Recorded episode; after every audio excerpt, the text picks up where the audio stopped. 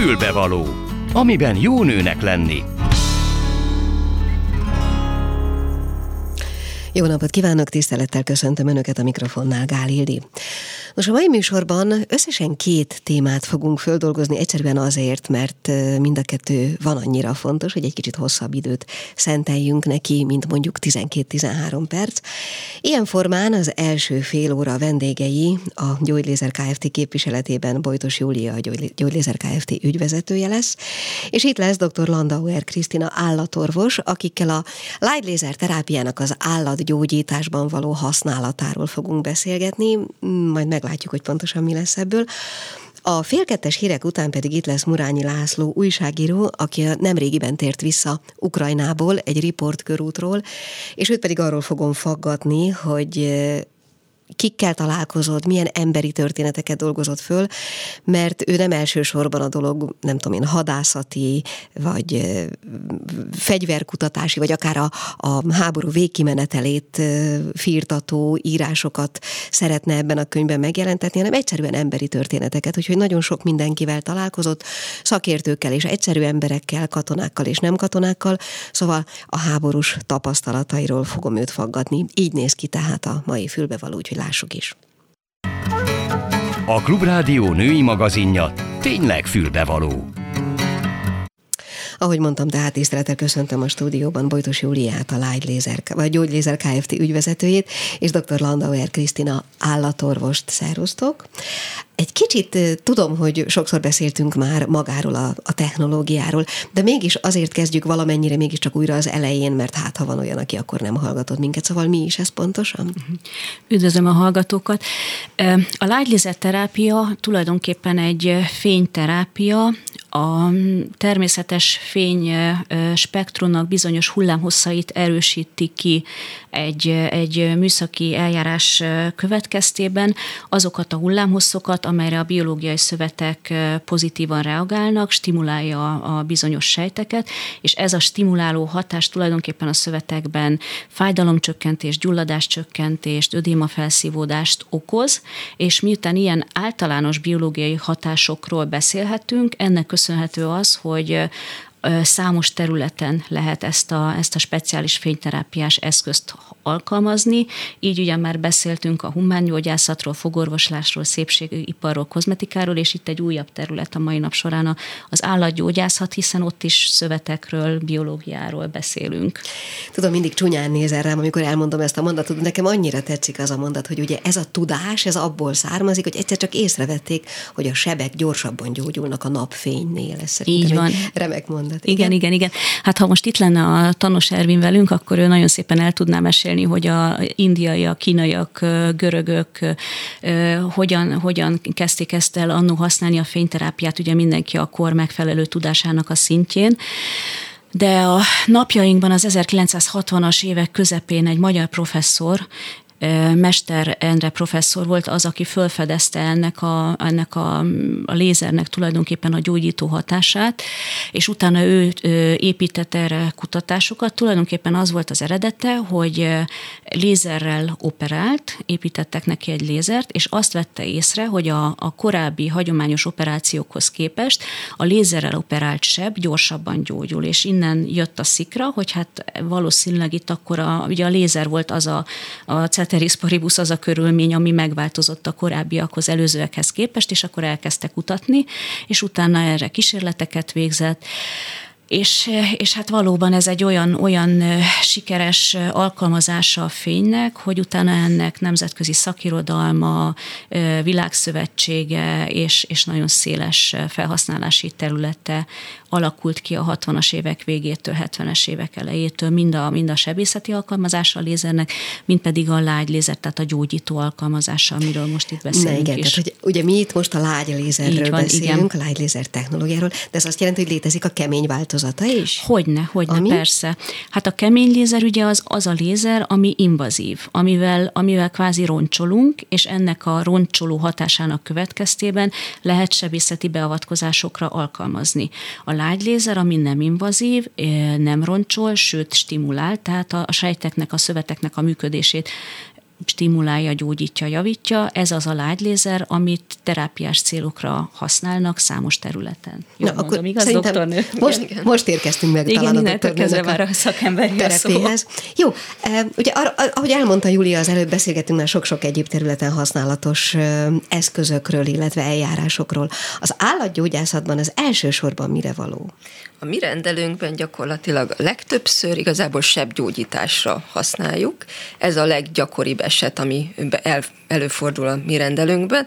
Gondolok egy égési sérülésre, egy nagyobb zúzott területre, egy tájognál, amikor a tájog fölött a bőr elhal, vagy akár egy olyan bőrgyulladásra, ami semmilyen más kezelési technikára nem javul. Ezeknél szoktuk elsősorban alkalmazni, de a mai nap napon, illetve hát a mostanság nagyon divatossá vált ugye sportkutyázás körökben is eléggé sűrűn alkalmazzuk mindenféle lágyszöveti, izületi, izom, szallag vagy izületi toksérüléseknek a regenerációjában. Uh-huh. Ezt hogy képzeljem el magát? Mondjuk egy, képzeljünk el egy helyzetet, amikor az ember megérkezik a sérült kutyával a doktornőhöz. Mi, tehát egyrészt hogy kerül elő, honnan lehet tudni, hogy erre a legalkalmasabb ez a light laser technológia, másrészt pedig hogy képzeljem el, nyilván van egy eszköz, amivel aztán történik valami a kutyussal. Ez úgy szokott történni, hogy vagy maga a gazdi már kéri, mert annyira tájékozott, vagy a saját betegségéből adódóan egy pozitív élményt szerzett a lágylézer kezeléssel Márunk, kapcsolatban. Így van. Ja, ja, ja. Volt olyan uh-huh. paciensünk, aki úgy érkezett hozzánk, hogy az ő betegségét csak a lágylézerrel tudták meggyógyítani, úgyhogy úgy gondolta, hogy a kutyájánál is próbáljuk ezt ki, és sikeresen tudtuk alkalmazni tehát, hogy vagy a tulajdonos már kéri, vagy pedig mi ajánljuk fel, akár egy olyan bőrsérülésnél, ami nagyobb területet érint.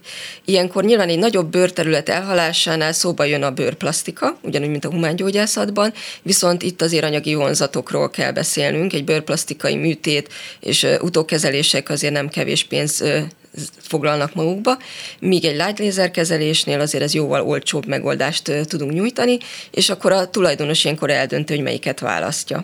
Uh-huh. És van az eszköz, ahogy kérdeztem, az micsoda? Az úgy néz ki, hogy van gyakorlatilag maga a gép, és a gépből egy vezeték segítségével úgy kell elképzelni, mint egy ilyen picike kis ceruza, ami egy kicsit vastagabb, mint egy átlag ceruza. Mi konkrétan két ilyen ceruzát használunk, az egyik a látható fény bocsátja ki magából, a másik meg az infralézert. Ugye a látható fényel, amit beszéltünk is, hogy a bőrsérüléseket gyógyítjuk, az infralézerrel viszont a mélyebb szövetekbe hatolunk be képletesen, és azokat a területeket gyógyítjuk. És gyakorlatilag ezt úgy kell elképzelni, hogy eljön oda a kutyus hozzánk, egy egy külön szobában van ez a kezelés, ahol nyugodt körülményt biztosítunk a kutyusnak, mert itt nem lesz se drasztikus beavatkozás, nem lesz fájdalmas a beavatkozás, viszont nyugodtan kell a kutyának maradni, hogy egy pontot, amit éppen lézerezni szeretnénk, az tényleg Tehát egy a pontosság pont, miatt kell így van, így van, hogy nem mozogjon az állat. És akkor egy ilyen nyugodt kis relaxációs pozícióba helyezzük a kutyust, és vagy cicát, vagy éppen egy egzotikus állat, egy süniről, vagy egy kamilleuron beszéljünk, teljesen mindegy, gyakorlatilag azt az egy pontot egy-két percig lézerezzük.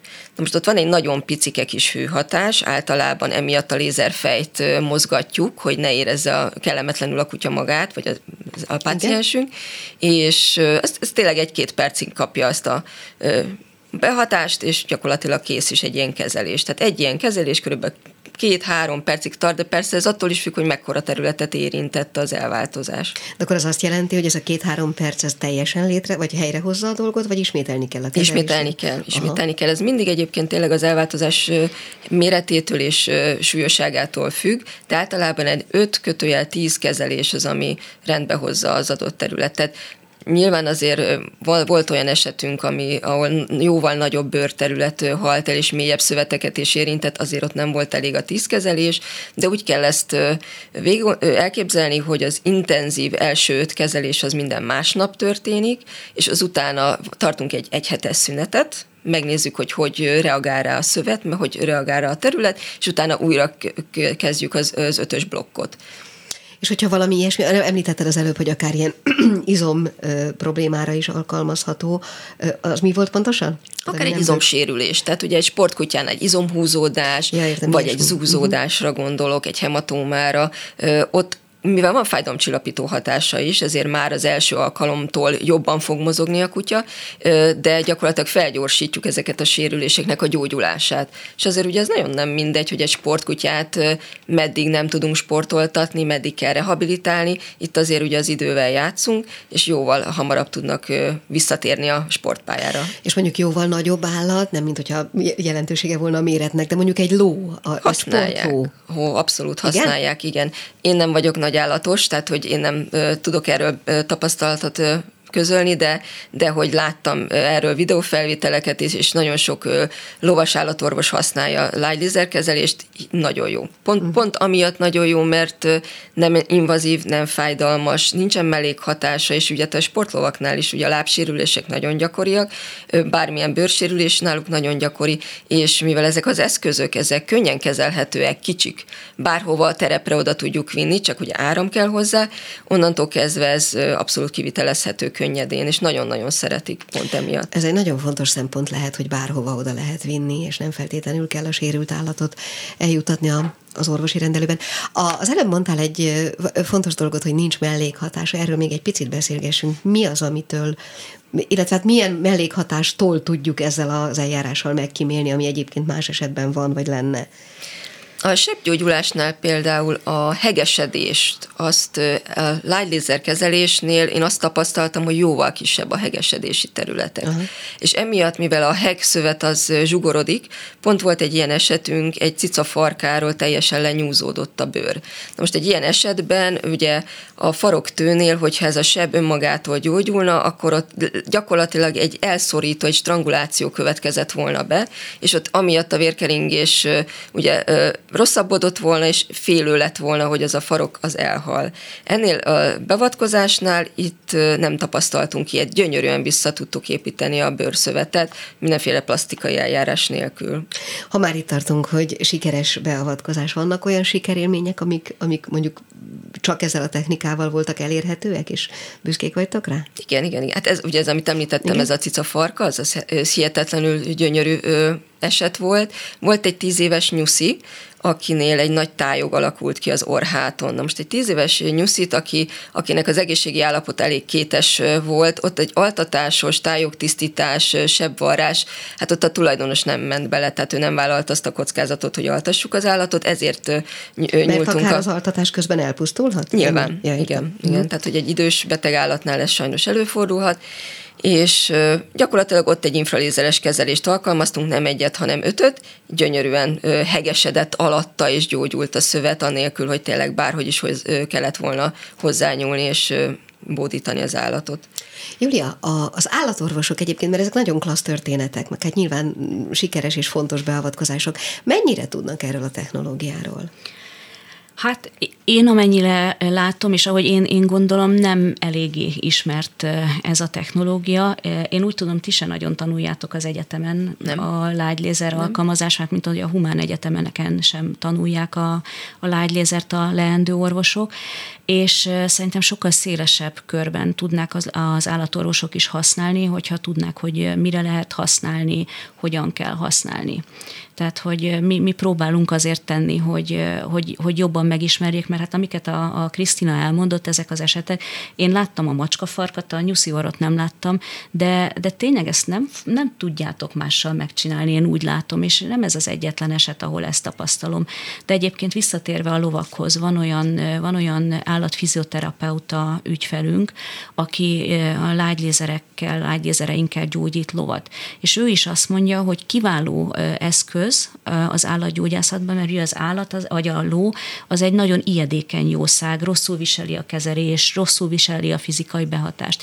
És a lágylézer egy pont olyan eszköz, amit nem kell oda nyomni, nem kell a lónak hozzáérnie, nincs semmiféle fájdalom, nem kell feltétlenül kontaktusba kerülni, tehát a ló szinte semmit nem érez, és mégis elérik a gyógyító hatást az állatnál. Akár az ilyen izomsérüléseknél, akár gyakori, ugye, hogy a nyereg alatt föltörik a, a mhm. lónak a, mhm. a háta, sebes lesz, hát a, a sebgyógyításban is nagyon jól lehet használni a lézert.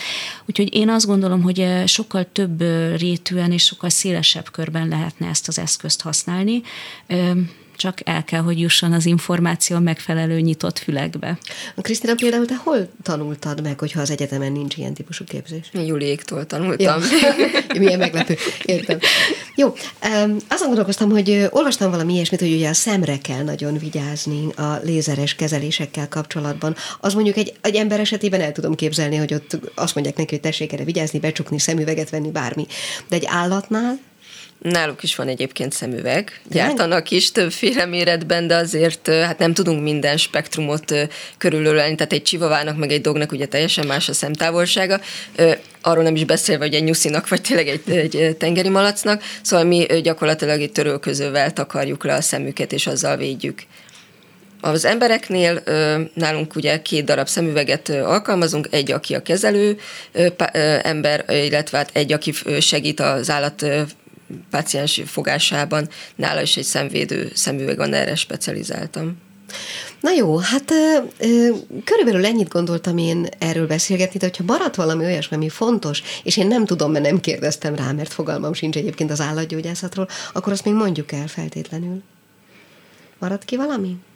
Hát azért én azt elmondanám, hogy, hogy azért vannak alapszabályok, aminél nem szabad ugye alkalmazni, és azért ezt Na, jó, hogyha fontos. mindenki uh-huh. tisztában van bele. Tehát ugye daganatos területeket tilos lézerezni, ugye az alapszabály, gombás... Az, fel... Bocsánat, az miért? Csak magyarázzuk meg ezeket is. Mert sejtproliferációt okoz. Tehát ugye a szöveteket szaporo, szaporodását oh. serkenti, és azért az nem előnyös, hogyha daganat sejteket szaporítjuk. Ugyanez a gombás területeken sem ö, ö, használjuk a lézerkezés pont amiatt, mert elképzelhető, hogy a gombás fertőzés fellángolhat emiatt, illetve hát ugye vemhes állatot nem lézerezünk. Ez is egy alapszabály, és fémeszközöket, implantátumokat amiket ugye használok ortopédiai beavatkozásoknál, csontsebészetben, azokat a területeket, ahol ez az implantátum jelen van, ott azt a területet nem lehet lézerezni, uh-huh. pont a hőhatások miatt. Uh-huh vemhes állatnál gondolom a, mondjuk egy lábat lehet lézerezni. Igen, igen, tehát, tehát csak, a, csak a vemhet nem. Igen, a vemhet nem. Csak azokat a területeket persze, nem. Egyébként még, hogyha most minket hallgatva valaki azt gondolja, hogy szeretné egyrészt a saját állatát ezen a módon kezeltetni, másrészt esetleg állatorvosként megtanulni ezt a technológiát, akkor mit csináljon? Hát én azt mondom neki, hogy keressen minket, nyugodtan írjon nekünk a honlapunkon keresztül a gyógylézer családnak, és mi e, a állatorvosi szakterületen dolgozó partnerünkkel együtt szoktunk képzéseket szervezni, és megpróbáljuk őt elirányítani ebben a, ebben a kérdésben, akár már a lézereinket használó szakemberekhez, meg ugye a, a szakmai képzésekre, és így tudunk segíteni az illetőnek, hogyha valaki azt mondaná, hogy szeretné ebbe belevágni.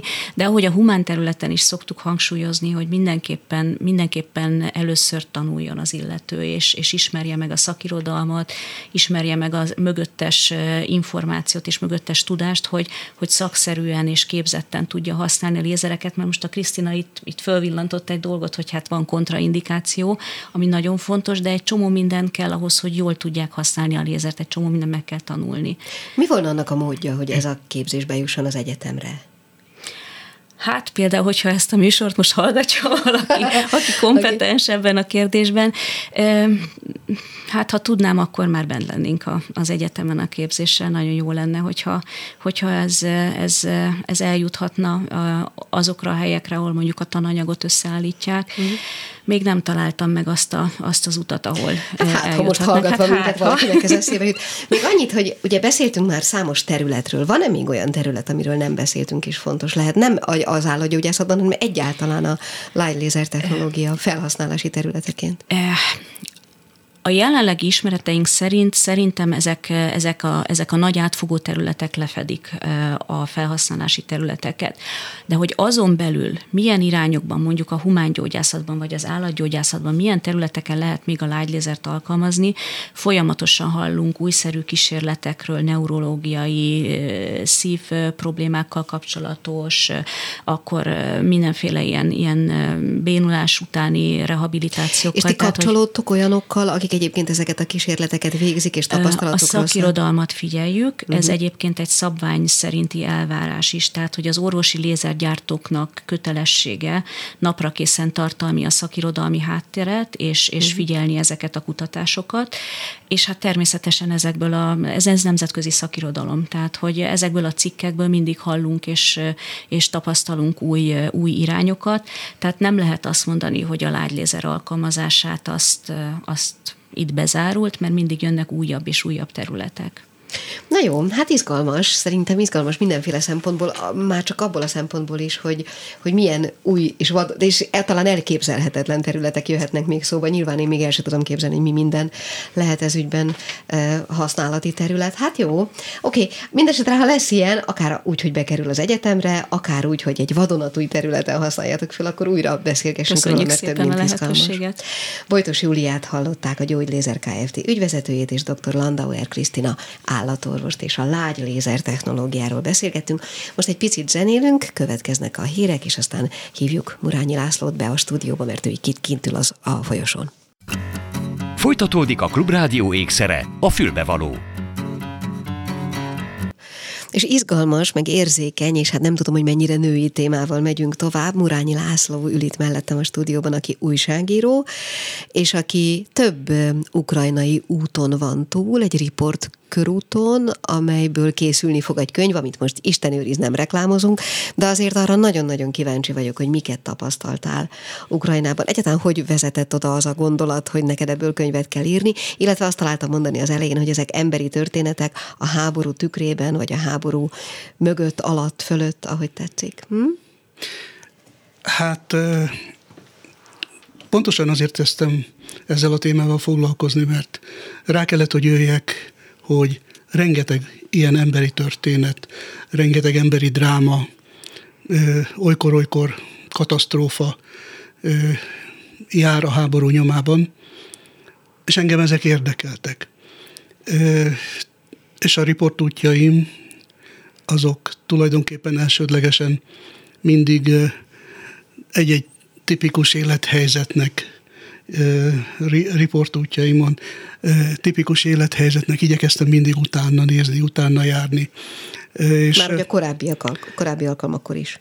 Korábbi alkalmakkor is, de most a legutóbbi, tehát most ebben a könyvben is.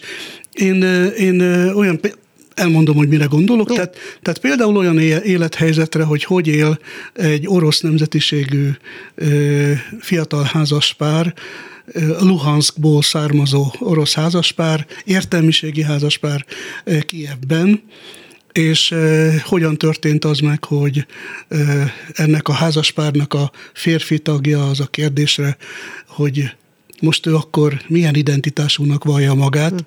ő meggyőződéssel azt mondja, hogy ukránnak. Uh-huh.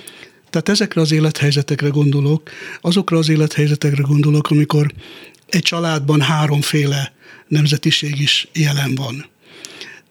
És akkor ott, ott hogy a, ha mondhatok erre is egy konkrét példát, és ez már történet,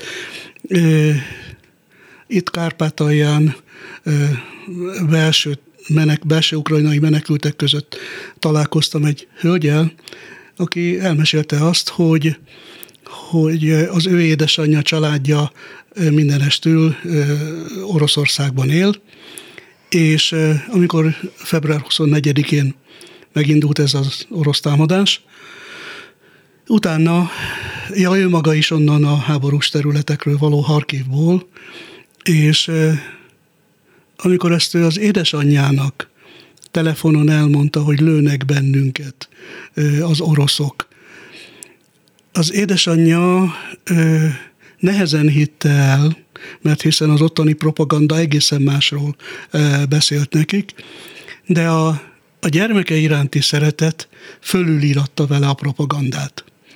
És itt sírva mesélte el ez a fiatal hölgy, hogy viszont a nővérével meg kellett, hogy szakítsa a kapcsolatot, mert eh, belefáradt abba, hogy eh, mindig bizonygassa, hogy de ez az igaz, amit én mondok itt. Mm. Tehát ilyenfajta családi drámákra is gondolok akkor, amikor, uh-huh. amikor keresgéltem. Laci, hogy jutottál ki? Be, beleültél egy autóba és kimentél, vagy emlékszem, hogy a múltkor mesélted, hogy segélyszervezettel hozzájuk társulva, én velük, vagy én velük, így van. Én velük jártam, velük mentem. Egyrészt a Kárpátalját be tudtam riportozni a Magyar Pünkösdi Egyház szeretett szolgálatának a, az autójával és munkatársaival. Másrészt pedig ugye belső Ukrajnába, Kiev környékére pedig Beregszászi ismerősökkel, barátokkal tudtam elmenni, szintén segélyszállítmányjal, szintén beállva, pakolva. Uh-huh. Tehát, tehát... Mentetek-e a front közelébe? Én nem mentem, meg kell, hogy mondjam. Volt egy olyan alkalom, amikor szerveztük az utat, de aztán e, akkor az elmaradt, és utána én már nem akartam menni. Azt gondoltam ugyanis, hogy, hogy e, valószínűleg jó hatású lenne egy könyvben, e, hogyha 15 mondatban le tudom írni, hogy hallom az ágyúdörgést és a, és a minden, de ugyanakkor azokat az élethelyzeteket, amiket ott meg tudtam volna tapasztalni, azt az onnan elmenekültek, elhozták uh-huh. magukkal. Meg hát, közvetlen had, veszélyben nem voltál ez a dolog lényege? Nem voltam, nem, nem, nem, nem, nem, nem. Amikor a második kievi utunk volt, ez valamikor tavaly november végén volt, akkor pontosan akkor indult meg egy, megint egy nagy rakétatámadás sorozat Kiev ellen, Hát az egy érdekes, izgalmas élmény volt. Nem, a, nem az életveszély, vagy, vagy életveszély hiánya miatt, hanem, hanem az áramkimaradás miatt ott tapasztalhattam meg a modern ember, hogy mennyire nem tud meglenni elektromosság áram nélkül. Egy totális kommunikációs sötétségbe kerültünk, amikor ott beértünk Kievbe, mellesleg este volt, tehát egyébként is sötét volt, nincs áram, nincs mobil szolgáltató, mert a mobiltornyok leállnak, nincs internetszolgáltatás, mert az internetszolgáltatók leálltak, és akkor most folytathatnám, az utcán, az utcákon tök sötétség, csak a legforgalmasabb csomópontokban működnek a, a forgalmi lámpák, forgalomirányító lámpák nyilvánvalóan. És és egyébként csak a, csak a kísértetés is volt, ahogy a, ahogy a, a csak az autók lámpái világították meg az utcát olyan fél sötét, sötétben. Tehát, tehát ott belefutottunk ebbe, ott ö, megmásztunk egy 21. emeletet, ahol megszálltunk aztán, de nem, tehát ennél én tovább nem mentem. Uh-huh. Sokkal jobban, bocsánat, sokkal jobban izgatott például az, hogy mi van Kárpátalján. Uh-huh. Na, mesélj egy kicsit, és azt mondtad, hogy beszélgessünk egy kicsit a nőkről. Ránézek az órára, és körülbelül 20 percünk van, úgyhogy kérlek szépen próbáljuk meg tömöríteni a dolgot. Mi van a nőkkel? Ugye nagyon sok férfi elment, eltűnt, katona lett. Mi, mi, tehát hogy élnek ott a nők? Igen. Hát bontsuk ketté, ugye, bontsuk. tehát bontsuk ketté. Például Kárpátalja. Kárpátalján egyszerűen a nők vették át a családfenntartásnak az összes szerepét. Uh-huh. És ez itt nem, nem a pénzt, vagy nem csak a pénzkeresetet jelenti, hanem, hanem a, a, az élet minden területét. Ugyanis a férjurak, családapák vagy fronton vannak, vagy elmenekültek Magyarországra, vagy még távolabb, vagy pedig ott helyben bujkálnak éppen a behívó elől. Ezért aztán a nőkre, az asszonyokra, a családanyákra hárul mindenféle feladat. Az egyik ilyen utam, Beregszászi utamon találkoztam két asszonynal, akik, akik meséltek erről, a, erről a, az életformáról, természetesen nagyon rosszul érzik magukat ebben a helyzetben, természetesen nagyon hiányzik mögülük, mellőlük a férfi ember, de mindeketen azt mondták, hogy, hogy meg kellett keményíteni magunkat, és, és, a, és a legfizikaibb ház körüli munkáktól kezdve mindent el kell végeznünk, mert akkor nem lesz. Ez a kertműveléstől kezdve a minden bele tartozik. Uh-huh. Hősökké váltak, azt kell, hogy mondjam, ilyen hétköznapi hősökké váltak az asszonyok. A másik terület az nyilvánvalóan a belső Ukrajna. Ott, ott a döntést meg kellett mindig hozni, az, az én beszélgető partnereim arról beszéltek nekem, hogy egy adott ponton meg kellett hozniuk a döntést, hogy menni vagy maradni. Uh-huh. És a túlnyomó többségük a, a nőknek arról beszélt, hogy nem a férj uram mondta ki a, a, a döntő szót, hanem az asszony a családban. És akkor visszakérdeztem, rá, rákérdeztem, hogy hát mert a fél, féltek a felelősségtől, hogy kimondják, és az asszonynak kellett fölvállalnia azt, hogy azt mondja, hogy jó, akkor most elindulunk, itt hagyunk mindent, ami, ami az eddigi életünk volt, ha úgy tetszik, akkor, akkor, akkor nincs telenül elindulunk a világba, olykor a vakvilágba. Tulajdonképpen olyan történetek akikkel futottam össze és találkoztam, és ezek mind asszonyi történetek, amikkel második világháborús vissza, visszaemlékezésekben, meg, meg, meg az 56-os magyar kivándorlások idején lehetett, vagy lehet róla olvasni. Én most ezekkel úgy, ezeken a területeken találkoztam. Itt Magyarországon a menekülteknek tulajdonképpen ugye az ukrajnai menekülteknek a 70%-a nő, a 25% a gyerek, vagy, vagy kicsit másféle arányban, de a túlnyomó többség gyerek és nő, és kevés a férfi.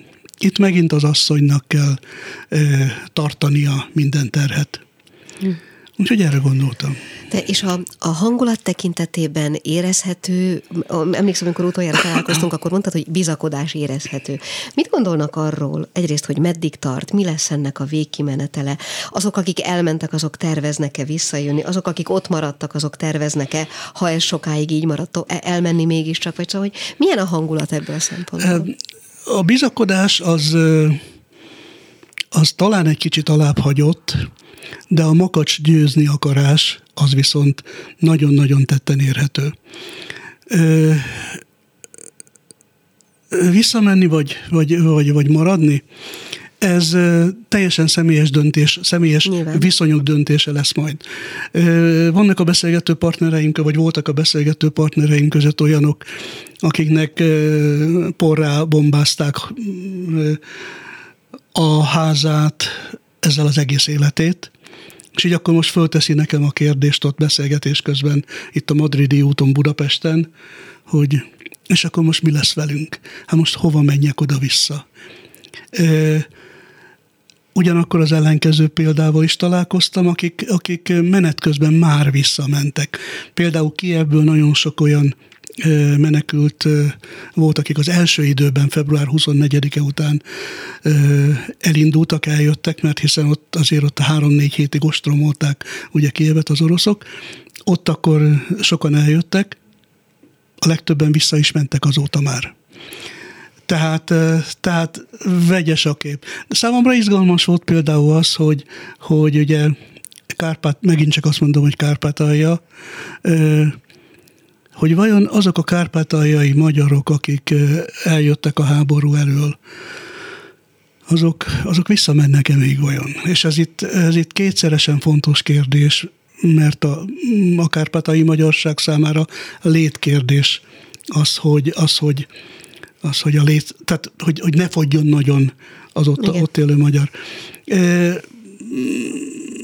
Meglátjuk, meglátjuk. Gyerekekkel vagy fiatalokkal beszéltél-e? Tinédzserekkel mondjuk? E, hogyne. Kievben elmentünk vacsorázni egy ilyen nagyon frissen nyílt, akkoriban nyílt, ilyen utcára kiszolgáló ilyen étkezdő, étkező helyre, fiatalok, tele, tele voltak fiatalokkal, és hát velük szóba legyettünk. Ugye oroszul, ukránul tudó barátaim voltak velem, tehát könnyen ment a dolog. Ők nagyon érdekes volt. Hát 17-18 éves fiatalok voltak. Ők nagyon elszántak voltak. Tehát ők azt mondták, tehát volt köztük olyan például, aki, aki azt mondta, hogy neki a szülei már elmentek, elmenekültek, ha úgy tetszik, de ő azért maradt, hogyha bármiben ő itt tud segíteni itthon Kievben, akkor ő azt megteszi.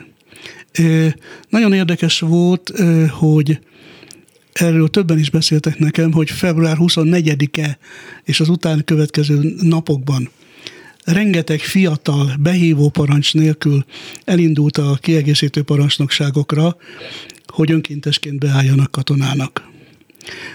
Mondom, tehát egymástól függetlenül is mondták ezt nekem forrásaim, beszélgető partnereim, tehát valószínűleg igaz lehetett, hogy hosszú sorokban álltak, a, és, és döntően fiatalok.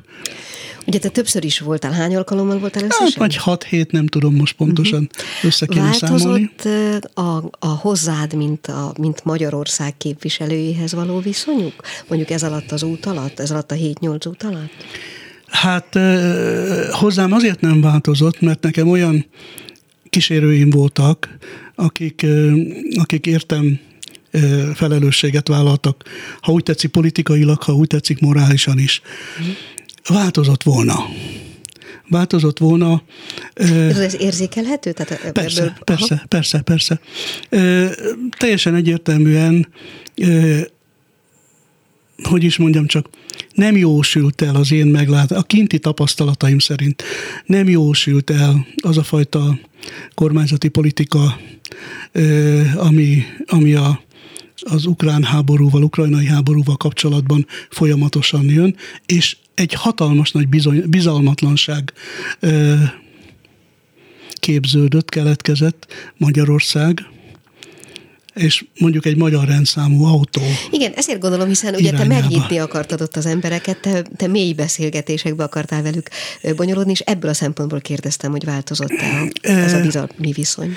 Azért mondom, azért nem változott. Személyek iránt nem értem? Így van, így van, Na, így okay. van, így van. De ugyanakkor megfogalmazták ezt a beszélgető partnereim. Akár nem feltétlen interjúban, hanem, hanem jó ízű kocsmázás közben, hogy mi a franc történik ott. Uh-huh. Erről a vonalról beszélsz majd ebben a könyvben, megint anélkül, hogy ez itt reklám lenne. Tehát magyarul akartál-e utána járni az emberi történeteken túl, akár politikai elemzésnek, akár nem tudom én, gazdaságinak, akár kifejezetten stratégiainak, bármi ilyesmi? Igen, hogy nem. Ugyanis én úgy gondolom, hogy ez a könyv akkor lesz kerek egész, hogyha ezekhez a, az emberi történetekhez megrajzoljuk a háborút mint, mint hátteret. A háborúnak a... De ha most ö, belegondolsz, akkor ugye az alaptéma az, hogy, hogy a, az orosz-ukrán háború e, humánpolitikai vagy, vagy emberi hatásai, hát gazdasági hatásokat végig tudtuk beszélni egy közgazdásszal, meg, megrajzoltuk az orosz-ukrán viszony, történelmi viszonyt, fölvázoltuk egy másik nem tudom, neveket mondhatok-e? Bátran szerintem. ugyanis büszke vagyok rá, hogy olyan embereket sikerült megnyernem pontosan szakértőként, hát akik egyrészt, egyrészt azt hiszem, hogy hitelesek, másrészt meg még az úgynevezett másik oldal szempontjából se vitathatók, hogy ezek ilyen liberál bolsik lennének. Ugye Tálas Péter mindenki által ismert a Közszolgálati Egyetem Stratégiai Védelmi Kutatóintézetének vezetője, vagy, vagy a Pogácsa Zoltán, aki, aki hajlandó volt szétválogatni, hogy vajon ez a mai magyarországi, például az infláció az, az, az mennyiben importált hatás, és mennyiben uh-huh. a... Mhm. Tehát, de ő hajlandó volt ezen árnyaltan gondolkodni. Hát ugye a Ceglédi Zoltánnal, Ceglédi Zolival beszélgettük végig a, a dolognak a belpolitikai vonatkozásait, és Magyarországnak ezt a fajta kétarcú, vagy vagy most már egyre, egyre, egyre kevésbé, két, egy, egyre kevésbé, sajnos egyre kevésbé kétarcú gondolkodását, vagy magatartását. És hát van egy, egy, talán egy érdekes rész is a könyvben, a Csányi Vilmos tanár úrral, a, az etológus professzorral átbeszéltük, hogy vajon ez, hogy a, az ember az emberre támad, az vajon a, az állatvilágban mennyire jellemző, most, hogy a saját Értem, fajára. hogy a fajtársadra. Úgy Igen. van, Aha. úgy van, úgy van. Úgyhogy a tanár úr eléggé markáns módon írta le ezt. A csimpánzok és mi vagyunk ketten az állatvilágban, akik nem csak, hogy rátámadnak a fajtásokra, hanem olykor-olykor nem csak, hogy megölik egyszerűen, hanem még meg is kínozzák. Jaj, Laci, mond, a, a te ö, érdeklődésed ö, egyrészt kielégülte, tehát te most már úgy érzed, hogy sokkal többet tudsz a dologról, vagy másképp nézel -e ezekre a kérdésekre, mint az indulásod előtt. Ugye mikor voltál először a háború kitöréséhez képest? Májusban, tavaly májusban. Uh-huh. Igen, és mikor voltál utoljára? Idén februárban. Aha. Na, szóval, hogy a te viszonyod ahhoz az egész kérdéshez változott-e? A Természetesen, természetesen. Én, én azt gondolom, hogy, hogy mi innen a karosszékből Magyarországról könnyen dumálunk. Véleményünk az van. Mindig mondjuk is, persze. mondjuk is. De úgy, úgy, ami ugye nem lehetséges, hogy mindenkinek el kéne menni egy kicsit, mindenkinek szét kéne nézni, mindenkinek például, hogy csak megint, és nem azért, mert, mert például a kárpátai magyarság dolgában megismerni az ottani helyzetet. Én, tehát bennem átértékelődtek például fogalmak. Átértékelődöttek az, az ilyen haza, hazafiság fogalmak, amelyek amelyeket mi itt ilyen, szerintem Magyarországon ezt ilyen kiüresedve használgatjuk, oda dobáljuk. Ott teljesen új, új értelmet nyernek ezek a fogalmak, vagy a család, az otthon, amikor amikor nem arról van szó, hogy most cserélünk el lakást, és milyen bútort vegyünk bele, hanem hogy vajon holnap lesz-e, ha itt hagyhatjuk-e. Ezek teljesen más, és teljesen más dimenziói ennek a fajta gondolkodásnak, és ezeket én miután, miután megtapasztaltam, miután meghallottam, beszélgettem róla, nyilván óhatatlanul engem is változtatott. Kötöttél-e olyan kapcsolatokat, vagy barátságokat akár, amik túlmutatnak a könyvön? Bizony, bizony. Igen? Igen, hogy ne. Hát lehet, hogy még most az adást hallgatja is a Beregszázban élő Erdős Zsolt barátom, aki, akivel én Kievet megjártam kétszer, és, és nyugodtan azt mondhatom, hogy, hogy nagyon ö, ö, jó barátokká váltunk. Ő, egy, ő egyébként a, egy mélyen hívő vallásgyakorló ember, aki aki egy egyházi szeretett szolgálatnak a képviseletében jár belső Ukrajnába, de ugyanak, tehát amellett, hogy, és ő az, aki azt mondta, amikor kérdezte, hogy miért csinálod, azt mondta, hogy hát onnan most jönnek el az emberek, menekülnek, akkor nekem ott dolgom van, mert ott most nagy a szükség. Uh-huh. És, és hát Mm, Zsoltal, Zsoltot tudom így említeni rögtön elsőként. És más kapcsolataim is szövődtek, de a legmélyebb eh, végül is ez lett. Három percünk van, és azért kérdezem csak az utolsót, hát azt beszéltük kint az előbb a folyosón, hogy és ez megint nem reklám, hanem tényleg csak a tényekre szorítkozva, hogy nagyon nehéz volt kiadót találni ehhez a majdan megjelenő könyvhez. Ez hogy van? Így van. Hát ehhez ugye tudni kell, hogy, hogy én mondjuk a, ez a hatodik riportkönyvem. Ezt most csak azért rögzítettem, hogy nem, nem egy nyeretlen két évesként kezdtem el ö, kiadókat keresni. Én szétküldtem elsőben öt olyan kiadónak, amelyről feltételezte. Ezeket most nem fogom felsorolni. Sőt, azt, aki kiadja, azt sem mondjuk. Most amely, jó, kérlek. Amely, tehát, amelyekről azt gondoltam, hogy a profiljukba beleille, beleilleszthető egy ilyen könyv. Hát olyan három hét alatt se kép, se hang, tehát se pozitív, se negatív visszajelzés. Én azt gondolom, hogy pontosan a, hogy mondjam, a rendszerkritikus, vagy a, vagy a Magyarország jelenleg elfoglalt helyeről írottak miatt mértéktartóak, vagy, vagy, vagy távolságtartóak voltak a kiadók. Végül is az a kiadó, egy kicsi kiadó vállalta be örömmel, amelyik a, egy korábbi könyvemet is már kiadta. Én azt gondolom, hogy fél, nem féltek, csak mégis tartottak a, attól, hogy, Hát ez a fortélyos önkontroll, nem? Tehát, ez a, így van, így van. Fogalmazd meg te, hogy mit gondolsz, mit tézel ki belőle, mert visszajelzést nem kaptam, tehát, tehát nem tudom megmondani, hogy miért.